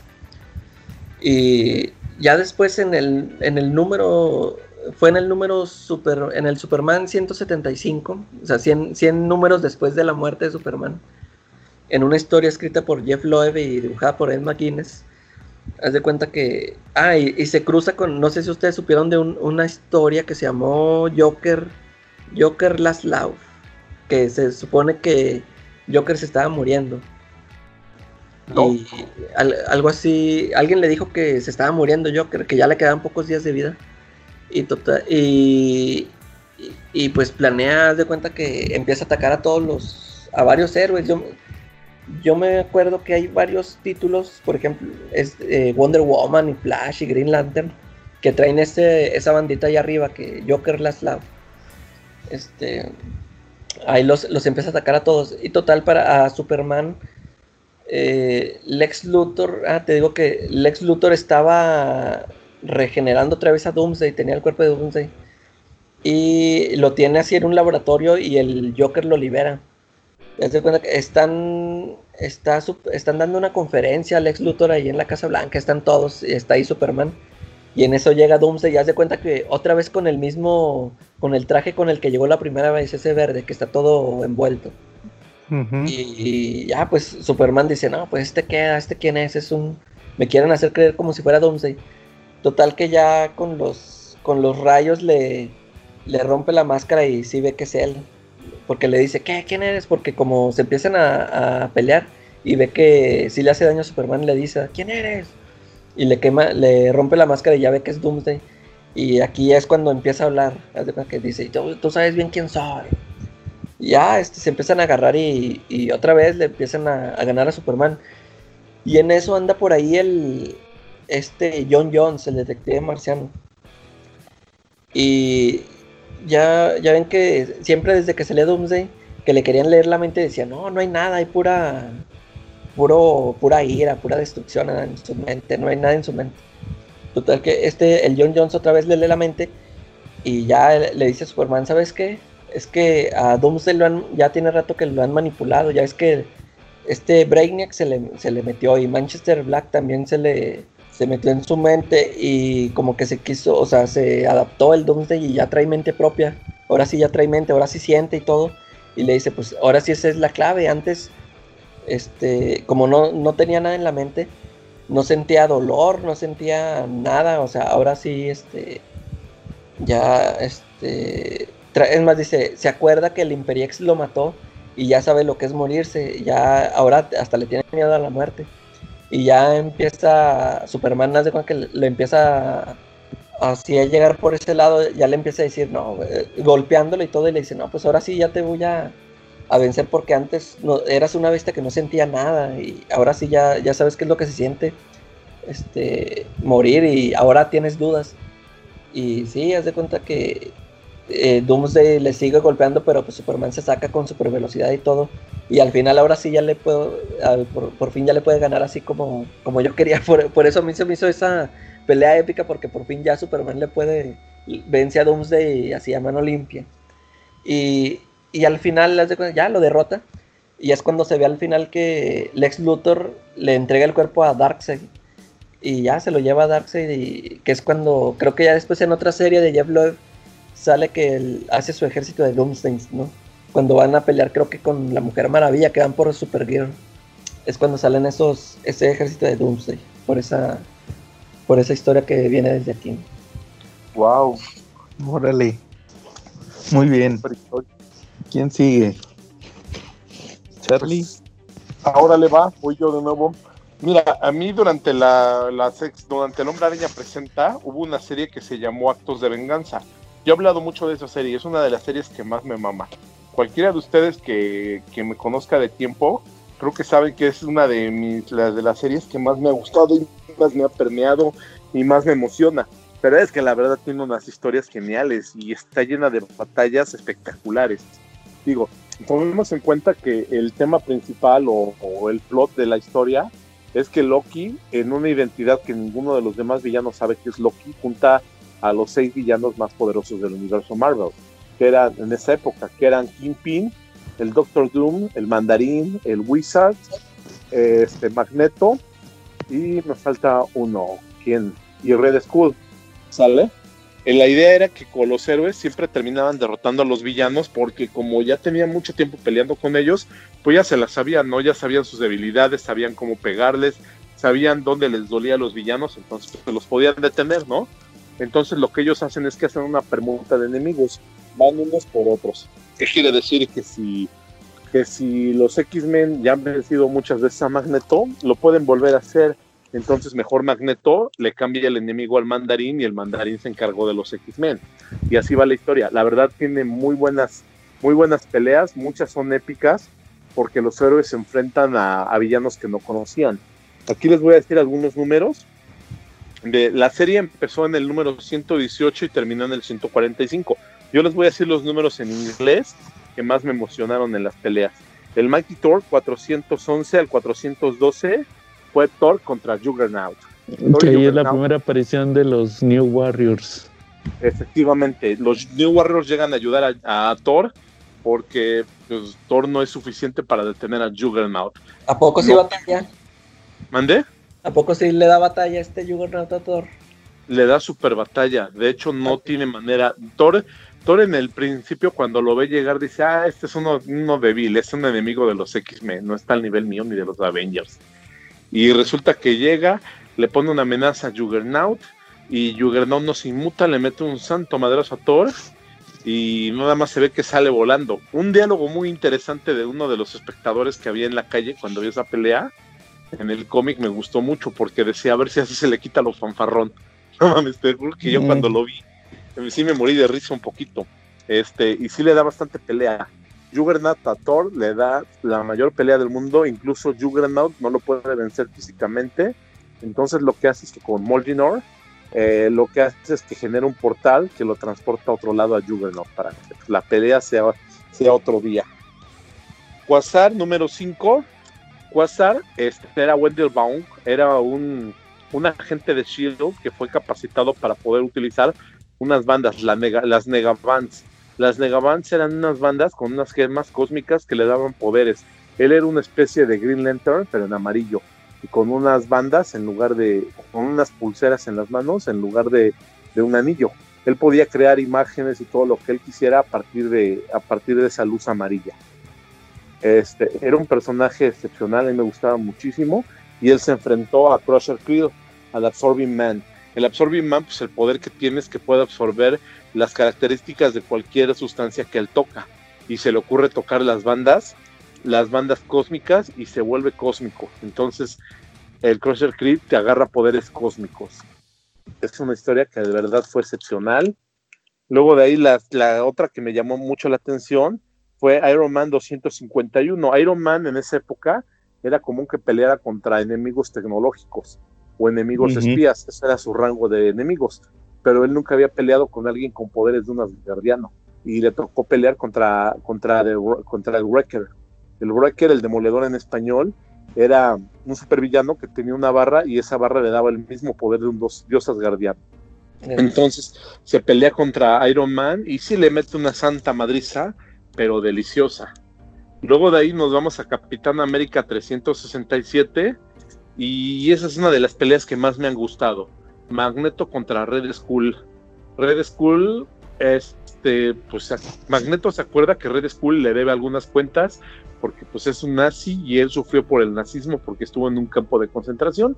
Entonces va a ajustar cuentas contra Red Skull y se mete a su cuartel, lo persigue, Red Skull se defiende como gato boca arriba y al final Magneto lo termina sometiendo y lo deja como castigo por sus crímenes en un cuarto subterráneo que la única salida es una puerta que está creo que a tres metros de altura del piso y se, se tiene que, no hay escaleras, no hay cuerdas y está sobre el techo la puerta. Entonces lo deja ahí sin comida y sin agua y en la oscuridad y pues a ver cómo se zafa. ¿Cómo ves? El cómic termina con, con Magneto alejándose, volando de, por la puerta, mientras ve como Red Skull se queda lleno de ira mirándolo y se va haciendo más oscuro todo a su alrededor. ¿Cómo ves? Muy bueno ese número. Sí, de hecho es muy bueno. ¿eh? Toda, toda esa serie está llena de joyas, de verdad, y vale la pena que si en algún momento pueden leerlas, léanlas. De verdad se van a emocionar muchísimo con esas peleas. Oye, en, en Actos de Venganza fue cuando Daredevil se pelea con Ultron. Efectivamente, cuando eh, le gana echándose un palito, ¿verdad? Ah, sí. Sí, ¿cómo ves? sí, es cuando le ganan con un palo a Ultron. Y no ese palo que ustedes creen. cena, ¿no? Daredevil. Sí, es la- también la misma serie donde Spider-Man agarra poderes cósmicos. Este, recibe los poderes del Capitán Universo y se vuelve el, poderoso, el superhéroe más poderoso de Marvel. Y pues le toca pelear contra Magneto, pelea contra el Incredible Hulk, pelea contra Goliath, contra el Tramster, contra Gravitón, contra casi todos y a todos los derrota. En esa serie los que se vieron un poquito menos favorecidos por la pelea fueron los Fantastic Four porque les enviaron puros villanos segundones. Por alguna extraña razón, todos los villanos que él recibía eran, eran segundones, no eran villanos de su categoría. Eh, los Cuatro Fantásticos durante esos números se presentaron a testificar en el Congreso de los Estados Unidos porque el Congreso quería nuevamente poner en acción el decreto de registro de superhéroes, el temido registro que utilizaron en Civil War, pues desde esta época de los, de los del 89-90 ya estaba circulando en los cómics. Entonces los Cuatro Fantásticos fueron a testificar contra, contra este registro e incluso ahí fueron, fueron atacados por villanos segundones. todos esos villanos estaban siendo controlados mentalmente por alguien. Este, al final, pues el titiretero de todo eso era el Matt Tinker, el pensador loco. Como el- Sí, villano de los cuatro fantásticos, ¿verdad? Efectivamente, la opción, la idea era que el, que el Matt Tinker lo que planeaba era sabotear el, sabotear el plan de Loki. Eh, el Matt- a Loki se le apareció al Matt Tinker y le ofreció ser parte de la cábala de supervillanos. Pero Matt Tinker le dijo que lo iba a pensar, que no le podía decir en ese momento. Y pues sí, efectivamente se sentó, lo pensó, lo razonó. Y después, cuando regresó Loki a los dos, tres días, le dijo, oye, ¿quieres ser parte del grupo o no? Y Matt Tinker le dijo, pues ya lo pensé bien y mira, llegué a la conclusión de que a pesar de que vas, vas a lograr que los héroes tengan muchas pérdidas de su lado, eventualmente vas a perder, así es que yo estoy fuera.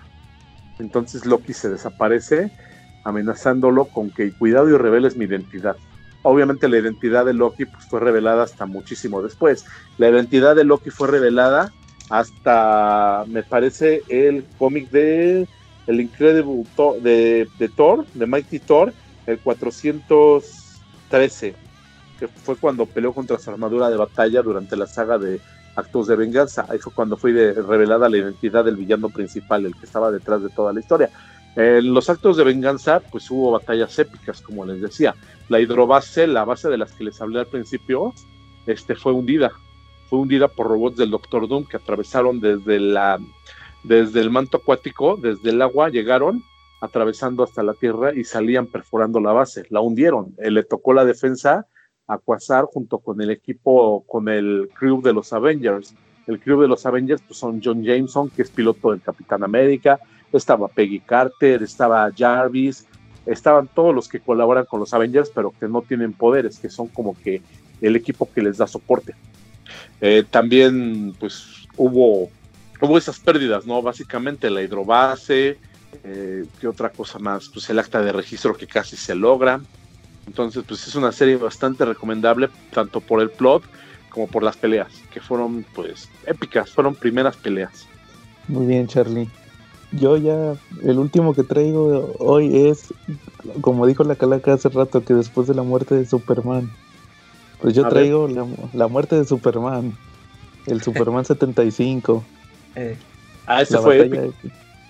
Me, me acuerdo, a mí se me hace épico porque recordarán que al final se meten un madrazo que hacen explotar todos los vidrios del diario Planeta.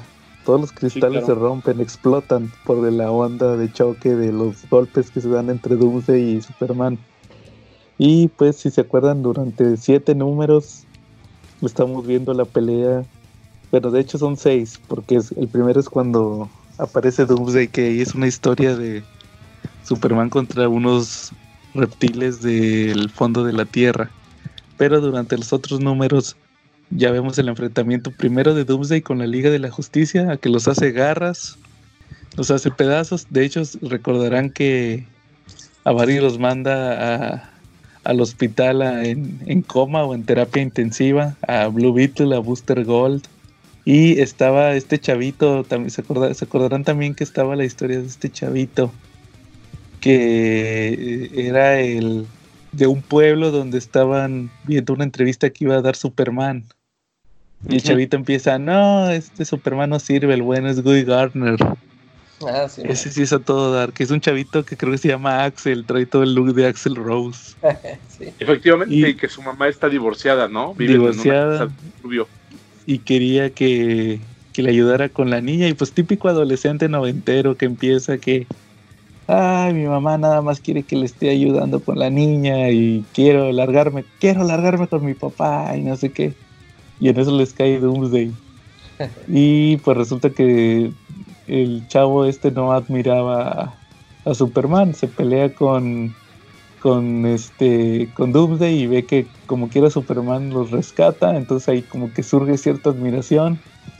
Y de ahí continúa la pelea, se pelean en una gasolinera, se pelean afuera de la base de Catmus y luego van va cada vez se va acercando a Metrópolis hasta que la pelea termina en la puerta del diario Planeta cuando se pegan con todas sus fuerzas.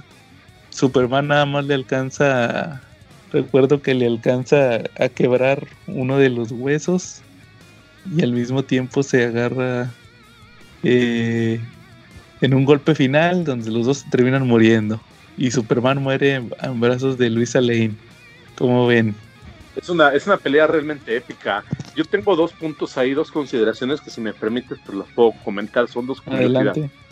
Ok, la primera, Joe, es que Doomsday se acerca a Metrópolis porque en una televisión, en una tienda, este, cuando él llega, ve a un luchador que dice que es la guerra total en Metrópolis. Así es. Están anunciando un evento de lucha libre. Que va a haber sangre.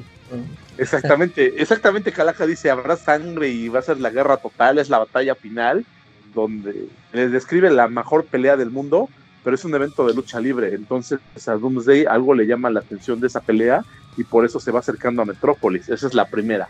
Y luego la segunda, los que tengan este cómic, este, van a apreciar algo que no sé si se hayan dado cuenta, pero en los últimos seis números, eh, cada página está diseñada para que aparezca con determinado número de viñetas. Por ejemplo, seis números antes de la muerte de Superman, aparece toda, cada página va a estar en seis viñetas, en seis cuadros nada más.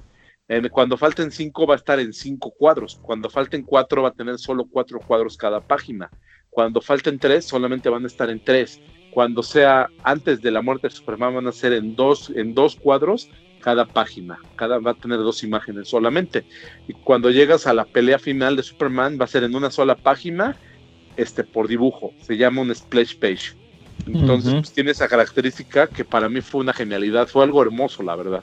Yo, Claro. cu- yo cuando lo leí, yo no me di cuenta de eso. o sea, Pero quítalo y está hermoso, de verdad es algo, es algo bello, es un yo detalle que precioso. yo después lo escuché en un podcast o no sé dónde, pero, o sea, yo, yo nada más me acuerdo de que se me hizo chido de que, órale, el número, el último número con, que era toda la página completa. Sí, Nada claro. más eso, de eso, pues eso fuera, era obvio, ¿verdad? Pero de las otras, yo nunca me fijé que, que nada más eran dos viñetas y tres viñetas y hasta que, hasta que yo lo escuché por ahí dije, a ver, y ya me regresé y dije, ah, sí, sí, es cierto. Es Pero como fue- en el número. ¿Eh? Es como Es en que el no leía número de. mucho. ¿Cómo, Charlie? Es que no leía cochino español en esa época tampoco, No, porque pues si sí. lo hubiera leído, No, hubiera claro. leído la página de documentos clasificados en la que aparecía esa columna en las revistas de Vid por J.G. Holguín, por ese Pues maestro ahí, que, tú- ahí la compré la muerte de Superman con la edición de Vid. que no leíste esa página. Si No venía, en la, muerte, en la muerte de Superman no venía. A lo mejor tú que compraste la décima edición, no sé, a lo No. mejor ahí venía ya eso. Ah, no, no, no, venía, venía en los números de Superman cuando eran a mitad de página. Él te describía toda la historia y te decía, aguas, eh, van a venir en seis, va a venir en cinco. Entonces, pues tú ya empezabas a orgasmar antes de que llegara. Eh, no, sí, yo nomás compré el puro tomo de la muerte de Superman. Mal, calaca, mal. Pues fíjate, en ese entonces yo ya no estaba comprando cómics y este me hizo regresar. Mira, Órale. Sí, muy bien. De hecho, fíjate, ahorita que mencionaste el tema del luchador, Sí. hasta el mismo Superman dice, ah, maldito comercial. Eso fue lo que le llamó la, la atención a Doomsday. sí, de hecho, Que de hecho, si te fijas, luego como que entra en conflicto con lo que dijeron en el, en el Hunter Prey. Porque ya ven que dicen que en realidad lo que rastreaba eran los kryptonianos. Tenían, eh, Entonces, pues si Superman ahí estaba, nunca tenía por qué acercarse a Metrópolis. y ándale, o sea, al- fue al revés, a este iba a Metrópolis y el Superman lo iba siguiendo. Sí, muy bien. ¿Cómo ven? Calaca, genial historia, ¿eh? Aplauso de pie, fanfarrias. la muerte de Superman. Muy bueno. pones- a tu historia genial le pones, por favor, un efecto de fanfarrias. Sí, para mí es la pelea épica por excelencia. Es que es la pelea épica por excelencia. Esa es. Muy bien. ¿Alguna otra? Mira, ¿O cómo ya, ves? Ya... Ajá. ya la última que traigo es, es una que salió en eh, una serie que se llamó The List. Esta donde eh, Daken, el hijo de Wolverine, se pelea con Punisher. Ah, sí, ya creo que ya sé cuál dices. Así. Y, o sea, está épica porque se agarran machín con todo y, y al final ter- este Daken termina descuartizando a Frank Castle. Ajá. Eso se me hizo chido porque, mm, o sea, lo- no lo anunciaron de que no te pierdas este número, que donde muere Punisher, no. O sea, fue un número sorpresa, así de que tú decías, no, pues a ver, nomás se van a agarrar ahí leve, no sé, pues como siempre. Y, y de repente que el, que el Daken que le vuela una mano y todo el brazo completo y órale. Y lo destaza toditito. Y, y- que de ahí... Ajá. Sí, esto da pie a... Creo que eso, eh, fíjate, eso, eso se nos olvidó mencionarlo en nuestro episodio de Ch -ch -ch Changes. De, Ah, después de Frankencastle. se convierten en Frankencastle. Si se vuelve un Frankenstein, lo, le ponen la aguja hilo, lo remiendan y vámonos de nuevo, ¿no? Y así anda por todo. Como Changos. Es que eso lo, no lo mencionamos, pero creo que el Punisher, como dice la Calaca, ha sido de los superhéroes, de los antihéroes que ha tenido más cambios, porque mira, él ha sido el Frankencastle, ha sido contratado como mercenario contratado por el Jackal, ha sido un antihéroe, ha, ha- ha también ha tenido poderes de usar como para parecer armas físicas. Ha sido también el, el heraldo de Galactus, ¿no? Fue el Cosmic Ghost Rider. Ahorita ándale Ghost Rider. también, también creo que un día lo, lo hicieron como cazador de ángeles o algo así, ¿no? Un- algo, algo así muy raro. Ah, ah, Yo tengo entendido que esto fue en los noventas y luego ya llegó Gar- Gartenis a hacer el... toda- Sí, que porque ya lo volvió a aterrizar, va. Que ya Sí. hizo otra vez violento, de que ya, ya estuvo bueno que lo anden agarrando. Este es bueno para matar mafiosos. Su- supuestamente tengo entendido que de ahí va el título de la historia que es el Welcome Back Frank. Eh, es sí. un mensaje de que bienvenido nuevamente a hacer lo que sabes hacer, no andarte Sí, metiendo lo, en broncas. lo- lo tenían haciendo otras cosas. Sí, de, de- si, de- si te fijas, de hecho, eso también es muy importante cuando tienes al personaje fuera del estatus mucho tiempo y luego lo regresas otra vez al, a- como que así se está chido que lo vuelves otra vez al, al, al status quo base Eh, que lo tenías haciendo no sé qué otras cosas y luego lo regresas otra vez a lo, a lo que debe de hacer, ¿va? Que muchas veces dicen que por eso no evolucionan, como por ejemplo el Peter Parker pobre. ya ves que tenía una empresa y todo y ahorita otra vez lo volvieron a aterrizar que es pobre. sí. O como el Javier que abandona a los X-Men, no digo, para ser alguien que no usa piernas, seguido se les va, ¿no? O, o que, o que lo hacen caminar y luego lo vuelven a llegar para play. Sí, eso. Y siempre termina por ser algo de salvar, ¿no? Termina Sí. sacrificando por sus piernitas. Sí, pobre, pro- pro- pobre profesor, que fue el día del maestro, así que felicidades al profesor X. Pero pues bien, yo no lo felicito tanto porque la neta tiene pensamientos cochinotes con una de sus alumnas. Entonces, para Sí. mí eso se me hace algo escabroso. No debe de suceder. Y, Entonces, yo y no se lo- le han descubierto varios secretos oscuros, ¿no? Sí, ya ves que les borró de la memoria al otro hermano de, de Cyclops eh, y, también. luego, ¿no? y esto que sacó Joss Whedon, que la, el cuarto este de peligro, que si era una, ¿cómo se dice? Una inteligencia artificial, o sea, que, Cerebro, ¿no? que estaba viva, ¿no? No me acuerdo. cómo- Danger, ¿no? Danger. Ey, Danger. Fíjate que esos no los he leído. De su hermana, ¿no? Que se pasó de lanza desde que era un embrión y estaba en el útero, ¿no? Ah, sí, Sí. también. No, pobre, el profesor X es el peor profesor. Sí, no- Y eso que no fuma ni toma. Imagínate si fumara y tomara, no mames. Sí. Sería más malo que el diablo, ¿no? No, de hecho sí toma. Pero pues yo no lo he visto que tome mucho cuadro, ¿no? O que toma Casi no, pero sí, sí, de repente sí se echa sus drinks. sus alipuses. Así es. Nada más. Muy bien, Charlie. ¿Cómo ven si acabamos por esta semana? Perfecto. Pues, pues sí, Pues esas yo creo que las- terminamos. igual podemos hacer una segunda parte más adelante. Sí. Igual ahorita para ver el, el próximo lunes, sacar el, el sorteo de cuál, es el siguiente tema. A ver si sale un autor o a ver qué puede salir. Sí, ¿Cómo Sí, claro. Yo no le tenía mucha fe a este, a este tema. Yo la Mm. verdad quería algo así como George Pérez o algo que fuera ligado a John Byrne, pero creo que el episodio me deja con un buen sabor de boca. De ustedes. Sí, sí, de, igual. Yo tampoco se me habían ocurrido varias historias y ahorita me acordé de varias. sí. De hecho, nomás traía la muerte de Superman. Y te engañaste y nos pusiste toda la semana a preguntarnos si ya habíamos hecho la tarea y nos sales en este momento con que tú no habías hecho nada, Joe. ¿Qué No onda? engañes, no engañes, no, no engañes, Charlie. Te pre- te pregunté hoy. no, si de verdad escuchas Eh, De repente el Joe es más tiránico con la pobre Calaca y conmigo que la Pati Chapoy con los de Ventaneando. Tú eres el Pedrito Sola. Sí, el comiquero, se me van los nombres, ¿no? Yo Sí. puedo anunciar la mayonesa y equivocarme sin pedos, igual que el Sola, ¿no? Así es. Muy bien, Charlie. Bueno, entonces si, si no hay nada más que agregar, esta semana estuvimos yo Carlos, el rocomiquero. Y la calaca Arevalo. y nos Ah. vemos en la próxima.